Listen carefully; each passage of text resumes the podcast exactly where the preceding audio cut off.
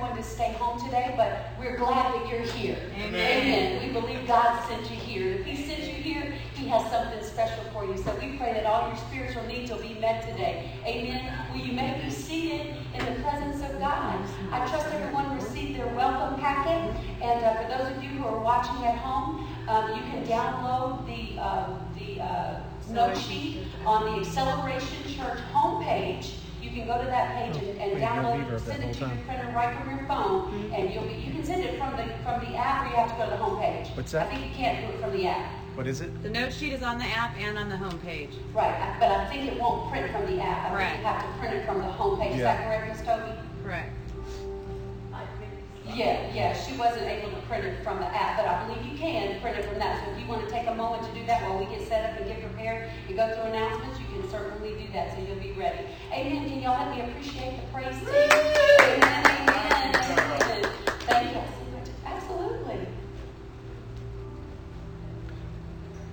For Mike. Okay, what is it? Taylor says she has something she wants to share. Scoot over this way. What is it? What is it? She said it popped in her head. Well, I believe that it didn't just pop in her head. I believe God put that, put it there. Amen. Yeah, lift your mic. Amen. Come on now. Amen. Amen. Amen. Amen. Bless the Lord. Mic her up. Mic her up. Amen. That is wonderful. So listen, that's a word from the Lord this morning. I know she's in that um, that line of uh, the prophet. She's the prophet's daughter. So praise the Lord.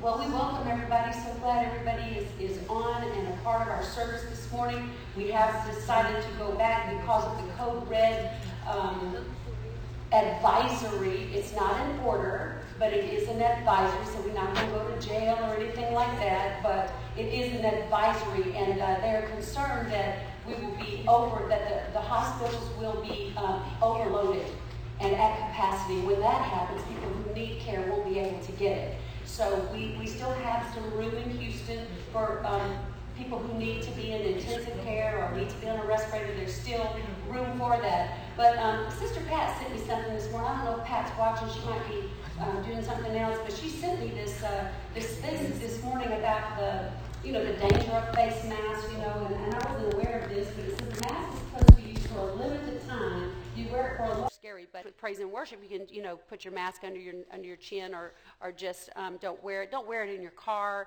You know, sometimes I put it on and forget I've got it on. You know, you get used to it and forget that you have it on. So um, don't wear it. Just just reduce the use of it um, while you're isolated. Amen. Most times, so stay safe. But do wear your mask when you go out. Listen, that stops the spread more than anything. If you will wear your mask when you go out, we have to go to the shop. We have to go shopping. We have to go to the gas station. There are places that are essential that we have to go. So they're asking for us to stay home. Um, so we've we've decided to scale our, our or just go back to our wonderful online experience. So um, I'm asking you guys this morning if you would just blow up our, wherever you're watching on YouTube, if you're watching on Facebook. I need everybody who's watching to just comment and just say, um, you know, this morning we're going to talk about being covered in crisis. So just in anticipation, would you just send me a text or send me a message that says, I'm covered in crisis this morning? Just write that out and send that as a, as a, a message so that I know that you're watching and I know that you're a part um, this morning.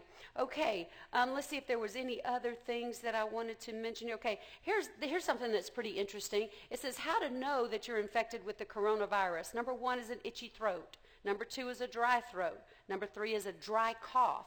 Number four is a high temperature. Number five is shortness of breath. And number six is a loss of smell.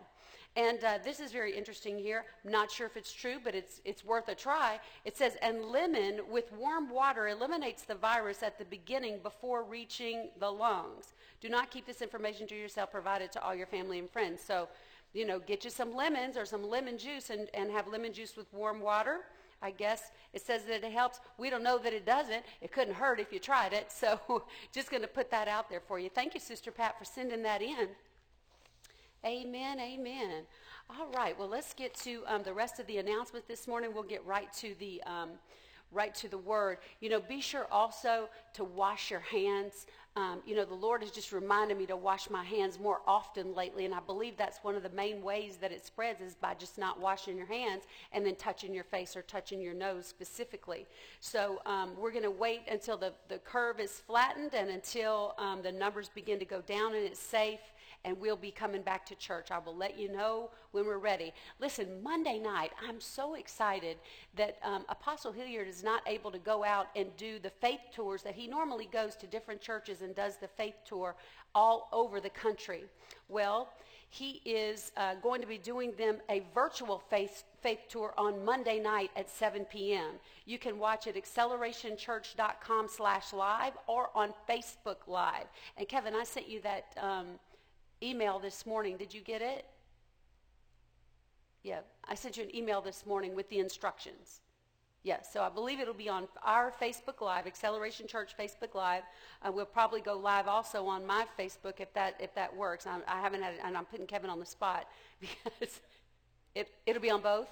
Okay, so we can put it on both and on our acceleration.com live page. Okay, wonderful. Be in three different places. So I'm excited. We're going to have ministry like three times this week. I'm excited about that. Hallelujah. So Monday night is the Faith Tour with Bishop Hilliard, and we are a host church. So we're going to uh, broadcast it from our Facebook page.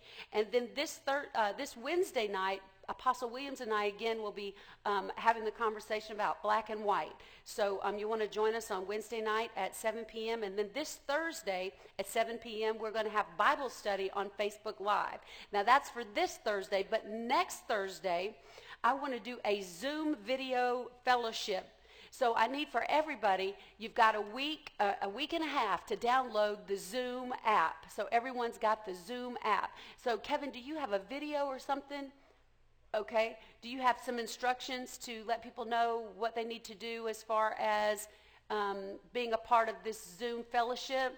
I think you number one thing you have to do is download the Zoom app, and it's going to be a video um, uh, live live uh, video fellowship. It's really cool because you can see everybody else, and uh, if you wave, they see you wave. If you if you're eating like the other day, I was eating watermelon, and Bishop and them were like, "What are you eating, Pastor Sally?"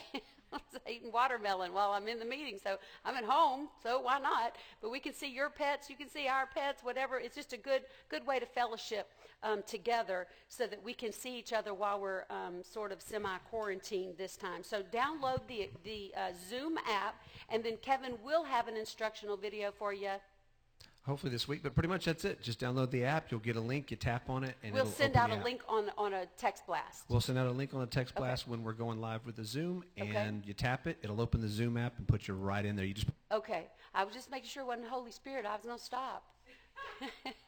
it was the glory. Amen. Okay, so that's it with our. Um, unless I forgot anything, you've got your notes and apply His word. I'm about to know better, so that I may do better, have better, and be better. I am becoming everything God has destined me to be.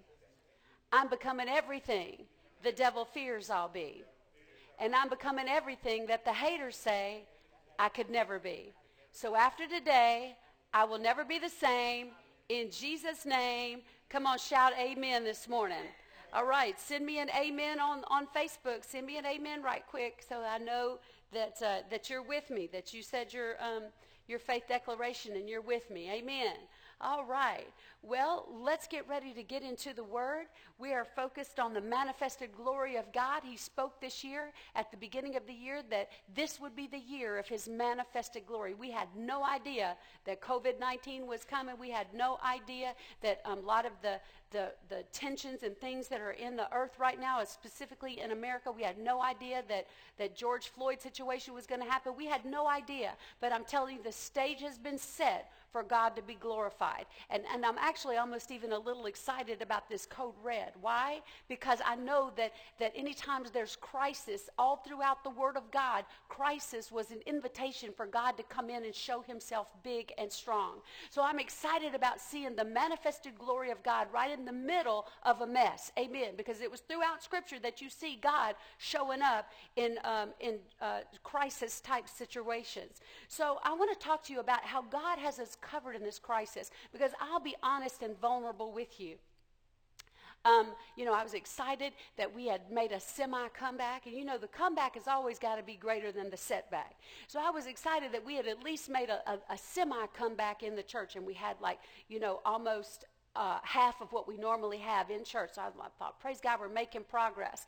But then here comes this code red thing. And I was just like, God, my goodness so that we have to, you know, do the right thing and, and stay home and watch online.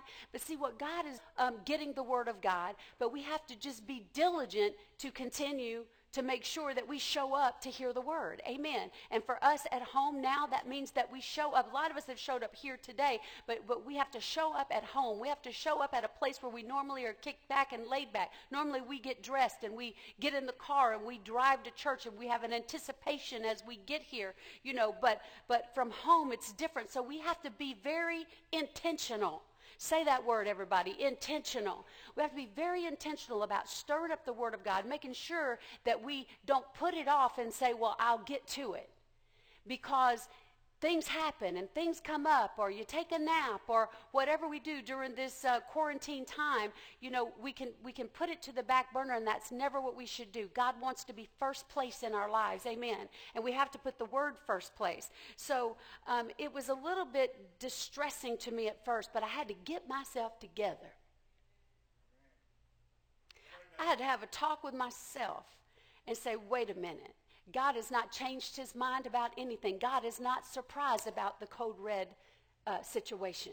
He's not surprised. He already knew, and he's already got a future. He's already got a hope. He already has a plan. He already has provision. He already has healing. He already has protection. He already has absolutely everything that we need already planned out. In the middle of this crisis, he's already got it covered. Can you say that? He's got it covered. Write me a text that says, send me a message that says he's got it covered.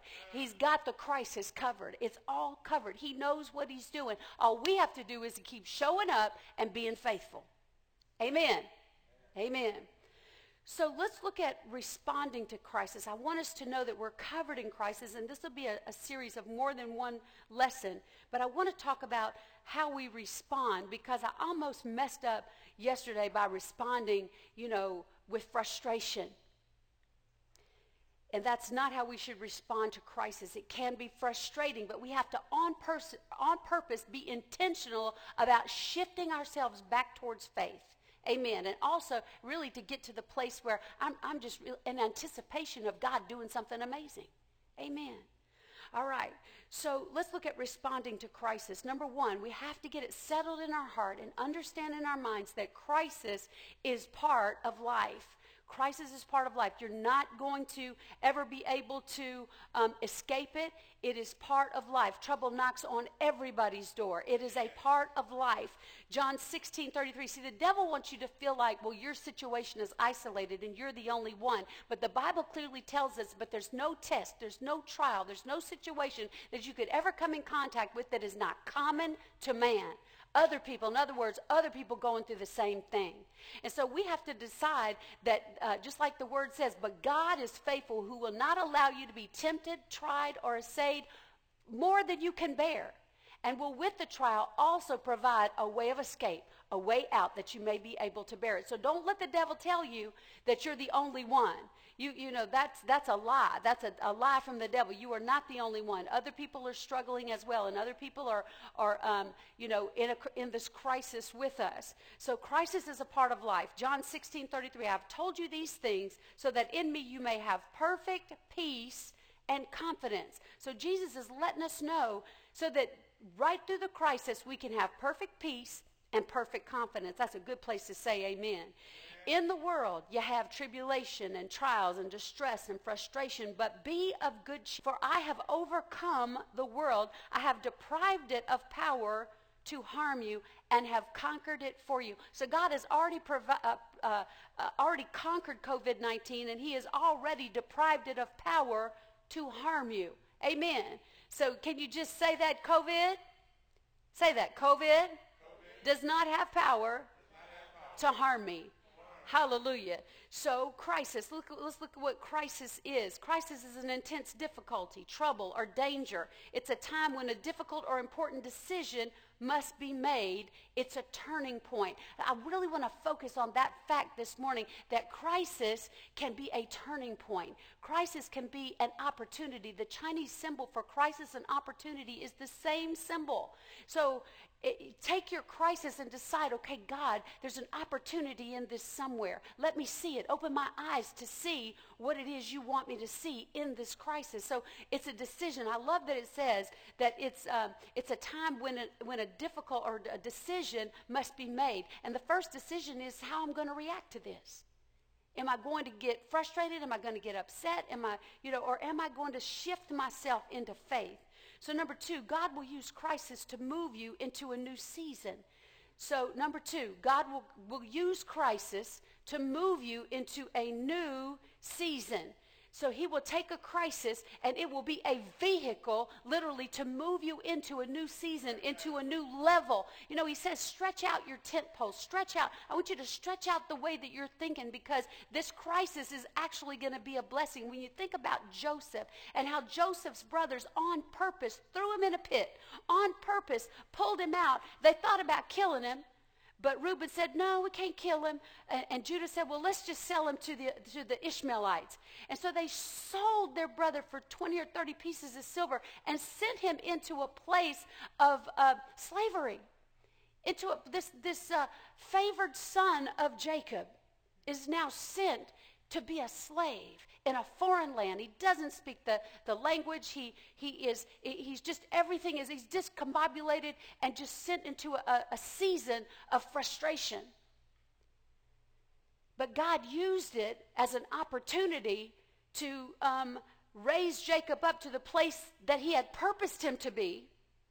And, and it raised him up to a place where he could actually save the brothers that threw him in the hole the crisis. But Joseph's season was just beyond the crisis. The crisis was a deliverer to get him to the place that God needed it to be. So your setback might actually be a set up. See, God led the children of Israel into a new season by a pillar of cloud by day or a pillar of fire by night. He led them. He led them. And where did he lead them? He didn't lead them into the land flowing. He led them into the wilderness into a crisis, into a place where there was no water, there was no food. Why? Why would God send them into a crisis like that? Because I'll give you water. Moses, strike the rock. Boom. How many of you ever seen water come out of a flinty rock? It doesn't happen. But God provided them with water.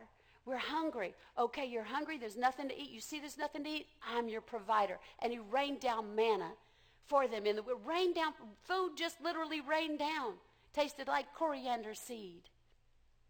Hallelujah. Been ready to go into a promised land at first. But they had to take him to the place where they would learn to trust him. They would learn to know him. You know, I believe in this season God is moving. God is moving. And we can't get left behind. God is moving. God is on the move. If you hadn't noticed, God is moving. When the church is completely discombobulated and, cha- and everything is changed like it has, God is moving. He's saying, pay attention. Exodus 13, 21, and the Lord went before them by day in a pillar of cloud to lead the way, and by night in a pillar of fire to give them light so as to go by day and night. So that cloud led them, but it led them into a new season. Number three, crisis and change will stretch you you know your crisis and your enemy is a better friend to you than your friends are? Oh, you ought to send them a bouquet of flowers. You ought to send them some chocolate. You ought to send them a great big thank you note for every person who persecuted you, every person who's hurt you, every person who sent you into a crisis. You ought to thank them for it. Send them a thank you note because it's, it, it becomes a season of stretching. It comes a season of are you going to believe what they say or God says, are you going to believe what I say? Are you going to believe the circumstances or are you going to believe I called you for today? Are you going to believe what's going on? Or are you, are you going to, tr- sometimes change comes camouflaged in a and better. Isaiah 54, 2 through 3. Enlarge the place of your tent and let them stretch out the curtains of your dwellings. Do not spare. Lengthen your cords and strengthen your stakes, for you shall expand to the right and to the left. So, God, in our crisis, He will stretch us, and He tells us to stretch out so you can receive it. You know, we have to be prepared to receive the new wine. This new thing that God is doing, everybody at home, listen to me this morning. You have to be prepared to receive the new thing. God is stretching us. He's moving. He's doing something different. So we got to say, God, you know, empty me of, empty me of the last season. Empty me. Let, let that all be in the rear view. Paul says, This one thing I do, forgetting what is behind, I, I press on towards the goal of the upward call of God in Christ Jesus. It's an upward call. So yesterday's wine won't cut it for today. We got to have the new wine. Hallelujah. And if you're going to have the new wine, the Bible says that you have to be a new wineskin. You have to be ready and able to receive it. Oh my God, I know I'm preaching good this morning. Matthew 9 17 says, Neither do men pour new wine into old wineskins. If they do, the skins will burst and the wine will run out and the wineskins will be ruined. No, they pour new wine into new wineskins and both are preserved. God has got you covered. You, you will be preserved as, as long as we can be a new lump. As long as we can be a new wineskin, as long as we can be ready to receive the new impartation and the new thing. Amen. Amen. So Genesis 50, 20 with, with uh, Joseph, where his crisis became an opportunity for the greatness of God to emerge in him, but for it, it was for God's purpose and for God's plan. The crisis became an opportunity. Let me say it again. The crisis became an opportunity. The crisis became an opportunity. Genesis 50, 20 says, Don't you see? You planned evil against me, but God used those same plans for my good. As you see all around you right now, life for many people. Wow. What makes the difference in crisis is how I choose to respond to it. That makes all the difference. Number four, your blank is respond. What makes the difference in crisis is how I choose to respond to it. Are you going to react or are you going to respond? Don't allow yourself to be robbed of the choice. The moment you do that, you become a victim. And we are not victims. We're more than conquerors through Christ Jesus. You cannot be a victim and a victor at the same time. You can't be pitiful and powerful. You got to choose. Am I going to be pitiful or am I going to be powerful? Hallelujah. So we choose to be powerful, but it's a choice that we make. You know, I know we all trip for a minute in the beginning, but you know, it gets to where it is just your reaction to say, okay, to just kind of go with the flow. Okay, all right, what, what are we going to do here, God? How, how are we going to handle this? Amen. So how, how, whether I respond or whether I react, we make the choice. To react, look at the definition of react. React means to behave in a particular way in response to something. It means to respond with hostility or opposition, a reaction, an action and a reaction. Action, reaction. But to respond is to say something in reply. It means to react quickly or positively to a stimulus or treatment. So re- to respond is more positive than it is to react because in your reaction, you may do the wrong thing. React in the wrong way. And I believe as you react, I believe to react is to be in the flesh, to respond is to be in the spirit. Amen. So we respond in, in, faith, and that way we're never a victim. The moment that you take on a victim mentality, you have decided to waste the crisis. You're going to think about that at 2 o'clock this morning and say, Hallelujah, Amen. But the moment you take on a victim mentality is, is the moment that you've decided to waste the crisis. You know, if I got to go through a crisis, you know, I don't want to waste it. If it's supposed to be a vehicle that takes me to another level, then I don't want to waste it. I want to make sure I respond in the right manner. So here's a wisdom nugget for you. I hope I put it on your page. Did I, through the power of the Holy Spirit, I have an ability to not be controlled by life, but to control life. Is it on your blank? I believe it is. Put it in. So through the power of the Holy Spirit, amen, I have the ability to not be controlled by life, but to control life. Amen. So how do we control life? James 3 2 tells it. If you could find someone whose speech was perfectly true, you'd have a perfect person in perfect control of life the things that we say out of our mouth death and life proverbs 18 21 death and life is in the power of our tongue so we don't want to get in, in, agreement with the crisis and get in agreement with death but we want to align ourselves with the life choice and speak life out of our mouths if we can control our tongues in a crisis that's a, that's a, a mark of maturity that means you've come a mighty long way amen it it took me a minute to get there Took me a minute, but I'm here. Hallelujah. 26 years later, here I am. Glory to God.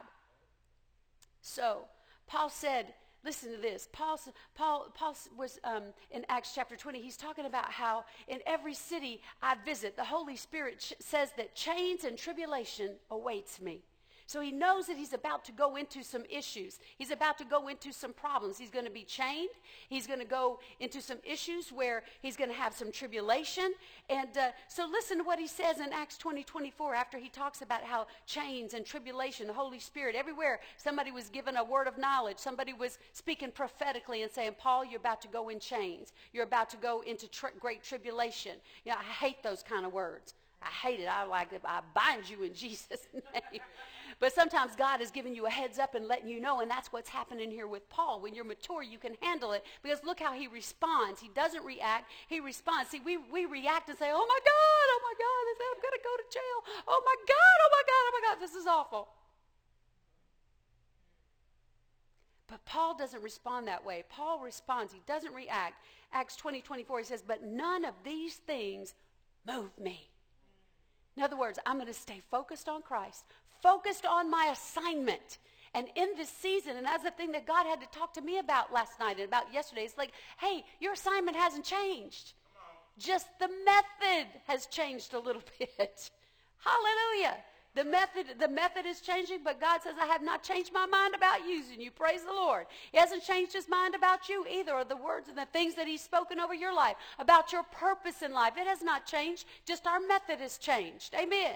And uh, just, just as long as this crisis lasts. So don't let it move you. What does the word move mean? It means to make me, break me, or to direct me. So what, whatever you're going through, this crisis does not have the power to move you, doesn't have the power to break you, and it cannot direct you. Hallelujah. You decide. You set a course correction. Put your mouth in line with what God's word has said, what, what he said, you know, 17, 18 years ago. I'm still focused on it. God, you have not changed your mind. Psalm 16, 8 through 9. I have set the Lord, this is David talking. David said, I have set the Lord always before me because he is at my right hand. I shall not be moved. I shall not be moved. I shall not be moved. I shall not be moved. Verse 9, therefore my heart is glad and my glory rejoices. My flesh also will rest in hope. Now you look at that right there. When you look at that, when he says, I have set the Lord always before me, He's at my right hand, so I shall not be moved. When you make it up in your mind, I am not going to be moved. Right through the crisis, look what happens. My heart is glad, my glory rejoices, and my flesh rests in hope. I don't have to be stressed out.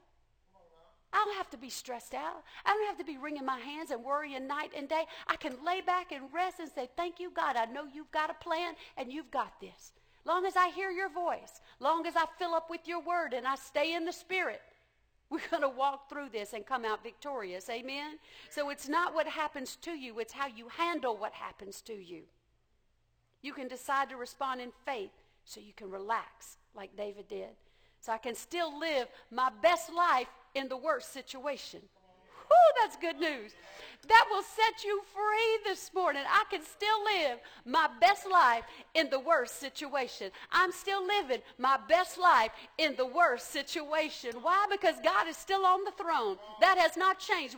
Everything around you might have changed, but what really matters has not changed. What He said about you, He's still going to do it. What He's promised in His Word, He's still able to perform it. So it has not, what really matters hasn't changed. God is still the King of Kings. He is still the Lord of Lords. He is still God Almighty. He is still El Shaddai, all powerful and almighty God, and nothing is too hard for him. Hallelujah. If we can just believe, nothing will be impossible. So we rest in faith during a crisis.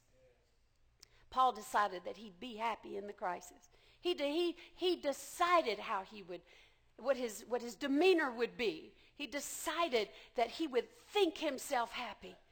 Acts 26, 2. I think myself happy, King Agrippa, because today I shall answer for myself before you concerning all things of which I am accused by the Jews. It is a terrible thing to feel accused by someone that, of something that you did not do. That is probably one of the worst things, worst persecutions and things that can happen to you is that, that uh, someone has, has falsely accused you. I can't imagine or even, even understand how people have been on death row for 20 years and they're innocent. They're innocent. But Paul decided, think myself happy. So when you use your ability to respond, you have control for a maximized life. I have control. I can my life is maximized because I control the way that I respond to situations, not just react. Amen. Number 5. Don't pray the crisis away, but pray for strength in the inner man.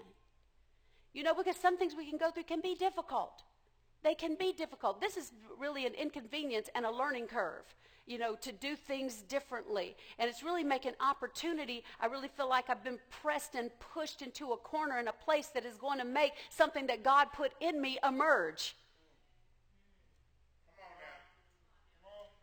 Television stuff that has been on my heart for years. I've just never done it, never had an opportunity to do it. Now the world is watching. Now it's time to do those things that God's called me to do. Didn't think it looked like this, but neither did we think that salvation would look like a man, a, a, the Son of God, dying and bleeding on a cross. That He's God. He's God. So don't pray the crisis away. Not, I'm not crazy. I'm not saying bring the crisis on. I'm not doing that because that's just stupid.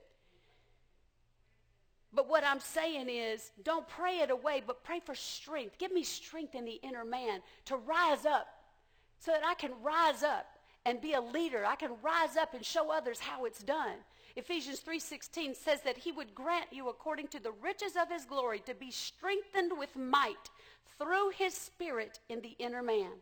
Message translation, I ask him to strengthen you by his spirit, not a brute strength, but a glorious inner strength.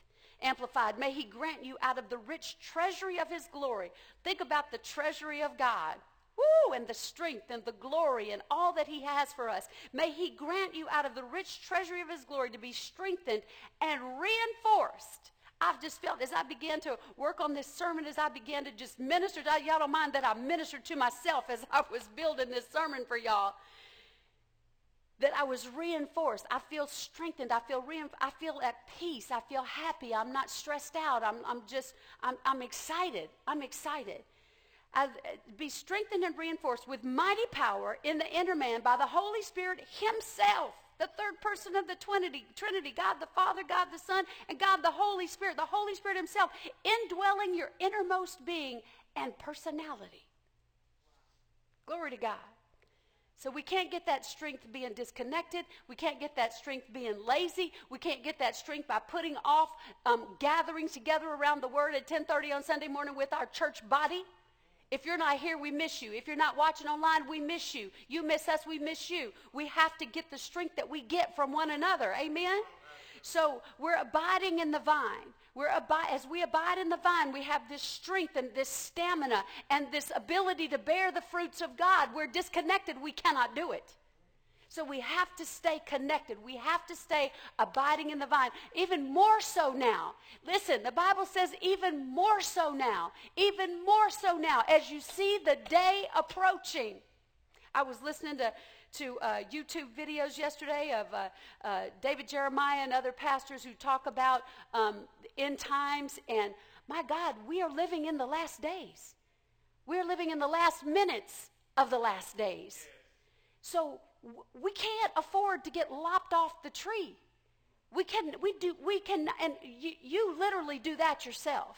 You choose to just not abide. Listen to John 15, 4 through 8. Abide in me.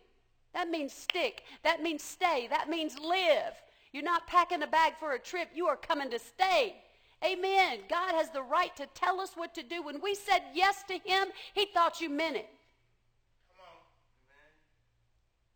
So he's, he's called us to abide, not just visit. We can see some of us are dating God. it's a big difference in dating God and being married to God. We are the bride of Christ. So we during this time, don't let the devil draw you off.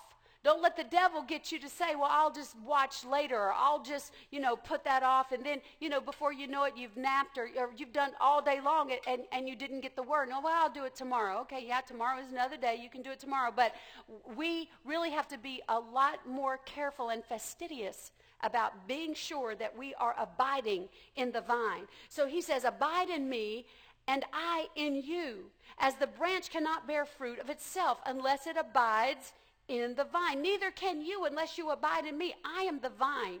You are the branches. He who abides in me and I in him bears much fruit. For without me you can do nothing. And this is part of the fruitfulness that we that we um, show during a, a, a crisis and during you know situations that are uncomfortable. Is that we show the fruit of God as we abide in Him. This is a time for fruitfulness. This is a time for faithfulness. Hallelujah. This is a time for faithfulness you know, all, all, those things. But faithfulness is important that, that we stay faithful. You know, this is a time of shaking. Don't get shaken off. He says, If anyone does not abide in me, he's cast out as a branch and is withered. They gather them and throw them into the fire, and they're burned. And if you abide in me and my words abide in you, You'll ask what you desire, and it shall be done for you. By this my Father is glorified, that you bear much fruit, so that you'll be my disciples. When I was at prayer on Wednesday with the group in Humble where we're, we're um, praying for revival, we were standing outside. Um, this was Wednesday before last. And as I'm standing there in this circle in this group, there's a big tree next to us, and I hear the Spirit of God tell me to turn around and look behind me. And as we're all praying, I just turn around and look behind me, and next to the tree, there's a stack of branches that have been cut off of the tree. And those branches had begun to wither. The leaves were drooping. And uh, God said, This is what the devil is trying to do to the church. This is his agenda. This is what he's doing. This is designed by him to, to um, divide and disconnect people from the, from the vine of God. So, even more than ever, even more than ever, we have to really focus on, on abiding in the vine and filling up with the word and staying connected to one another. That's part of being a believer is staying connected to one another. So that's why I'm offering these more opportunities for us to visit with one another as a church um, online. Amen. So we have to value spiritual connection, the importance of it. We got to stick together. I'm telling you, um, the I value the importance of my spiritual connection with my bishop. I, I don't want to miss a time when I can sit at his feet and hear the word that comes from him. You know, I'm, I'm, I'm connected to him. It was a spiritual connection. It is a spiritual connection that you are connected to me and that you're connected to Acceleration Church. It is a spiritual connection. It is a God thing. And so we have to value it. We have to really p- place a tremendous value on where God set you. The Bible says that He sets the members in the body, just families and churches stick together in all kinds of trouble. The early church stuck together. They prayed for each other. They, they saw signs and wonders and miracles. Amen. So, number six, what is in you is what comes out of you in crisis. So we can't wait until you get in crisis to get a word. I got to keep the word stored up on the inside of me. I got to live saturated in his word. And the Holy Spirit's always speaking a word or speaking something to us. As I was studying last night, Holy Spirit spoke a word to me that I'm like, what is that? And he spoke it again, spoke it again. I'm like, okay, I'll go look at it. So he's always speaking something to you for a purpose for a purpose. So we listen to that still small voice because what is in you, what he puts in you, is and what you are uh, uh, diligent to put in yourself that's what comes out of you in crisis. So i'm not the product of an environment or an event. Life will lie to you. I am who god says i am. I am i am i know who i am and i know whose i am. Amen. And i have to be stable and fixed in that when i'm in a crisis. You know i am a spirit man. You are a spirit man. I'm a spirit woman spirit man but we're all the same in the spirit is that i'm a spirit person created by God, and I'm, I'm uh, making my way through a human experience. So, crisis itself is not the real challenge. It's how do I cope with the stress of the situation? Stress. What is stress? It's an emotional strain or tension resulting from adverse or very demanding circumstances. It's an internal physiological response to troubling situation. They call it the fight or flight thing. You know, when you come into a situation where, you know, it's troubling to you, sometimes it can just be emotionally troubling. It can be, you know, that something happened, somebody left you, somebody did something to you, you got fired, or, or you had a wreck, or, or uh, you've been injured, or you've been sick, or something happens. It's like the stress of the situation is what we need to learn how to handle because, you know, we can't be immature and let stress just run all over us because your body reacts to stress. It is a physiological situation. Your heartbeat picks up. You begin to um, uh, release adrenaline into your body, and too much of that can make you sick. Too much of that can affect your, your immune system. So we have to learn how to handle stress in crisis. Amen. So, um, the Holy Spirit, through the Word of God, has given you coping mechanisms. And the best coping mechanism is knowing the Word of God. Isaiah 54 17, no weapon formed against you shall prosper. Message translation says, but no weapon that can hurt you has ever been forged. Hallelujah. You are always in charge of your et- internal response. Hallelujah. Paul and Silas had been locked in the inner dungeon. In the inner dungeon, they were stripped naked, beaten with many stripes. So they're naked, they're beaten up, they're bloody, they're, they're in chains and in stocks, in the dark, in the cold. I don't know. In a prison for just preaching the word. But the Bible says their internal response was not to their stress. Because about midnight, they began, began to sing praises to God. They began to sing hymns and remember the word of God. And when they did that, when they began to, their crisis turned upside down. The jail was rocked. The doors were open. Everybody's chains fell off because they decided to respond rather than react to the situation. Can't you see an opportunity here for Silas to say, Paul, I told you not to fool with that girl. Didn't I tell you? Now, look at us. I told you not to mess with that girl. You know, you always doing that. You always trying to show off. You always got to show that you can cast a demon out or, or whatever. You know, so I can too. But you got to know when to shut up. You got to know when to leave stuff alone. Now look, look what you done. I mean, that's a reaction to a, to a crisis, a reaction to a situation. But God has said, no. You know, Paul and Silas got together and they began to sing and to praise God. And it loosed their chains. And not only that, but the jailer got saved. There was a reason for them to be in the jail because God wanted the jailer and his family to get saved. He used a crisis to do it. David was about to be stoned by his own men, broke, busted, and disgusted. But David encouraged himself in the Lord, got a plan together with God, went out and recovered all. Amen. Because his response wasn't to get all stressed out and worried and hide and, and uh, be upset with the men and start a fight with them. And internal fight could have, could have ended up in a civil war between the men because they were ready to kill David. But he got a plan together with God. Moses led 600,000. I was looking for the number last night. It was between 600,000 and 3 million. There, there, there's different schools of thought on how many people he actually led out of Egypt. Can you imagine the task of leading that many people out of bondage and into the wilderness? I can't imagine going with 12. I wouldn't want to be responsible for 12 whining people. But there were 600 to 3 600,000 to 3 million disgruntled people. The Bible says that Moses' response was to pitch his tent outside the camp. Get along with God. Go up on the mountain for 30 days, whatever it takes, until he came down with his face shining with the glory of God. Amen. So, you know, sometimes that we have to just steady ourselves. Ecclesiastes says you're going to have good days and you're going to have bad days. But uh, one thing in, in life that is constant blank here, if you can't embrace the consistency of change, you'll be stunted in your ability to be fulfilled in life and walk in purpose.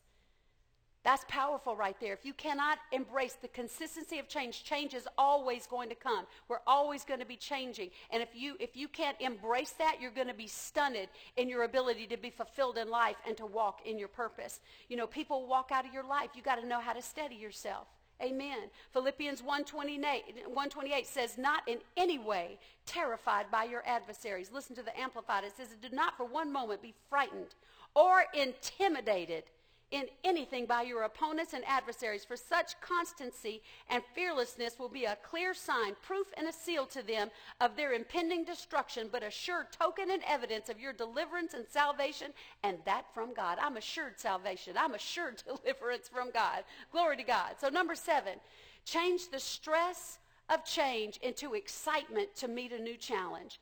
Okay, so I got fired from my job. Okay, I got fired from my job, but that means, okay, I can grieve over that job, you know, rip the rearview mirror off, off. That's over with. I'm through with that. God obviously has something new for me. So the windshield is so big, look through the windshield with excitement and move forward, knowing that God has something better for me And my, I'm excited, God, because that old thing is over with. Didn't like it anyway.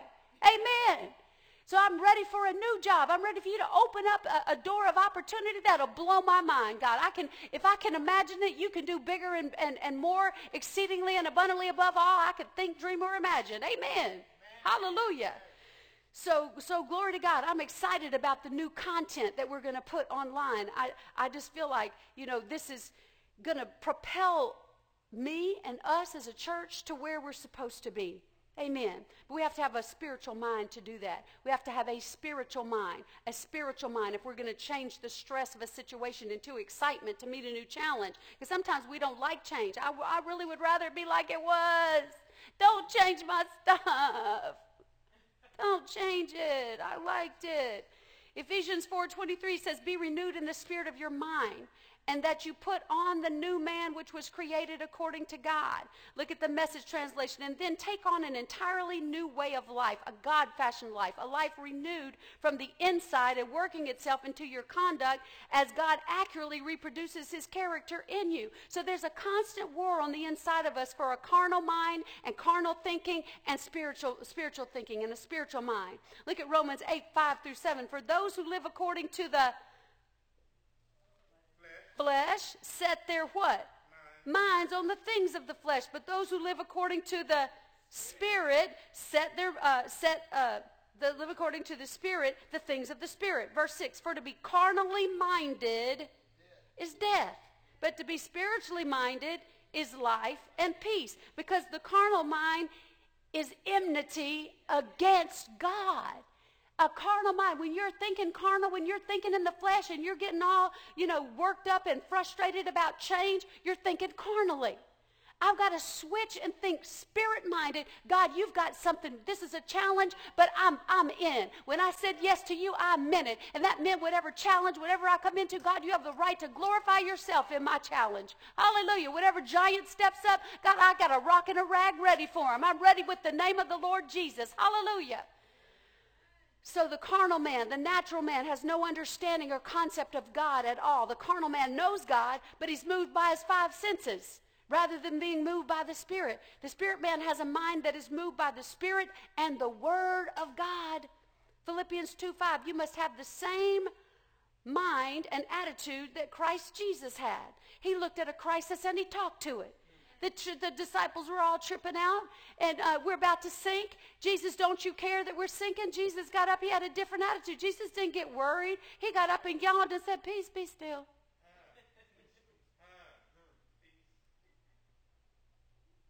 Jairus' daughter, y'all stop tripping. She's not dead. She's sleeping.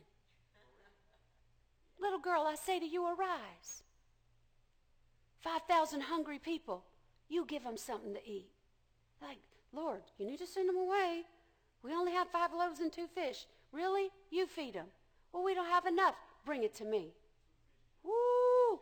Bring it to me. He says, here was his answer to the crisis bring me what you have. Bring me what you have.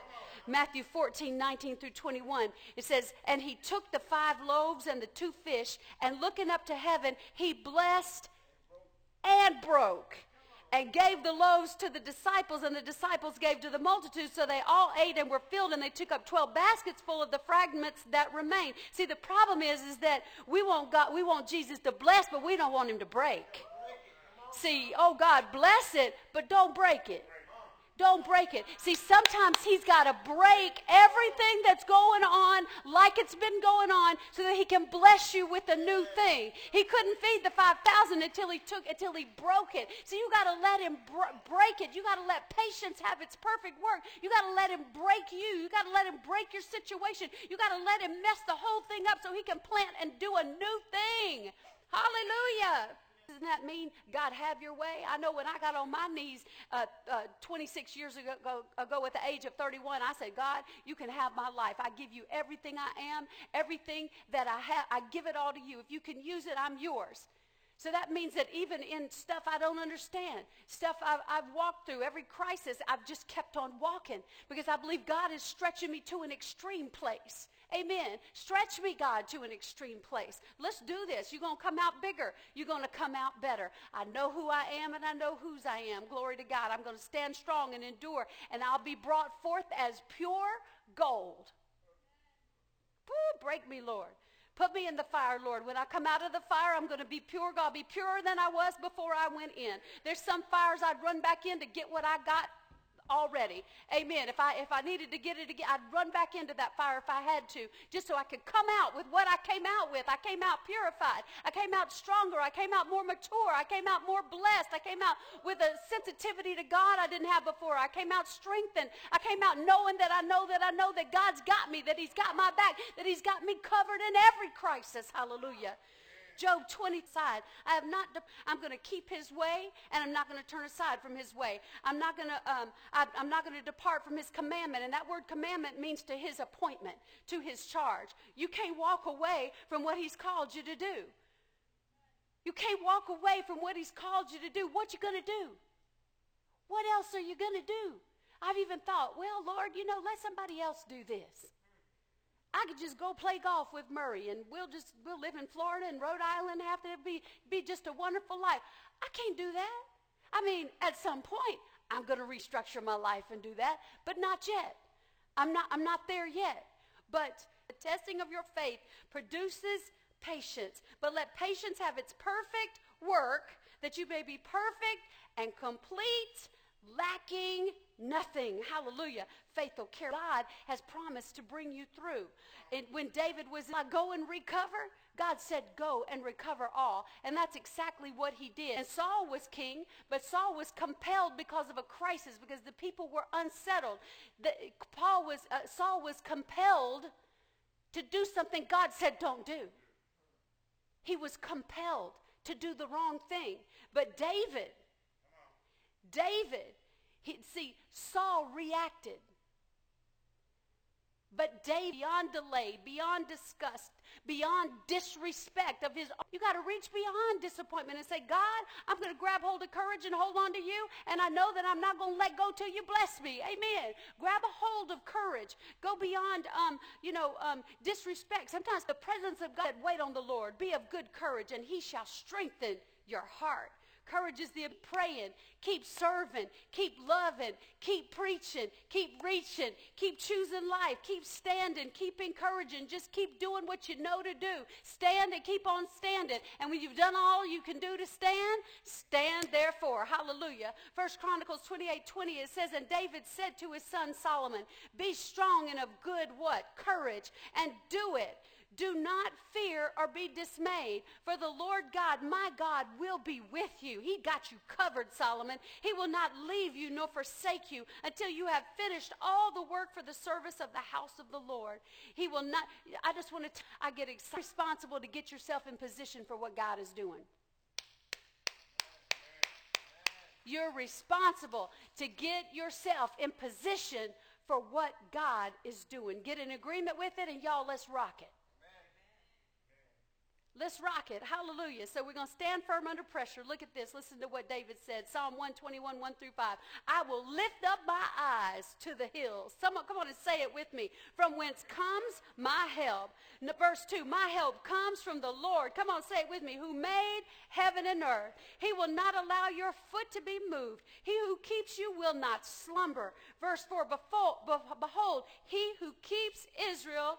But you know what? You need to cross that out and put your name there. Let's say it. Let's say it, and you just put your name there. Verse 4 Behold, he who keeps Sally shall neither slumber nor sleep. The Lord your God, the Lord is your keeper. The Lord is your shade at your right hand. If there's shade, then that means he's got me covered. Hallelujah. Hallelujah. Lord, we thank you for your word today. We thank you, God, that you've got us covered in this crisis, that this, this pandemic, that this COVID-19, this coronavirus, Lord, it does not have power to harm us. You've already deprived it of power to harm. Lord, we thank you that, that you protect us, that you cover us, that you talk to us, that you send us another direction, that, Lord, you say, go this way, go that way, don't touch your face, Lord, that we are sensitive to your voice. Lord, we, we don't want to waste this crisis. But Lord, we want to help us to let go of the things we don't want to let you break.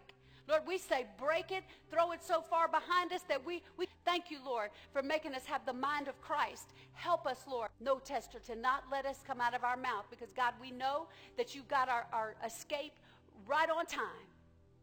Right on time. God, I pray connected to the vine, that we will abide in the vine, that we'll continue to be fresh and flourishing and continue to bear fruit, and our fruit will remain. Thank you, Father. I pray blessings over every person who's watching, God. I pray in Jesus' name that you would bless them and keep them and make your face to shine upon them, that, Lord God, you would cause them to be blessed in this. I need everybody watching online to say amen on the comments. Say amen. Send, send me some likes. Send me some love. I need to know y'all are watching. I want to go back and, and look, hair's looking nice today. I want to hear, I want to know that you were watching.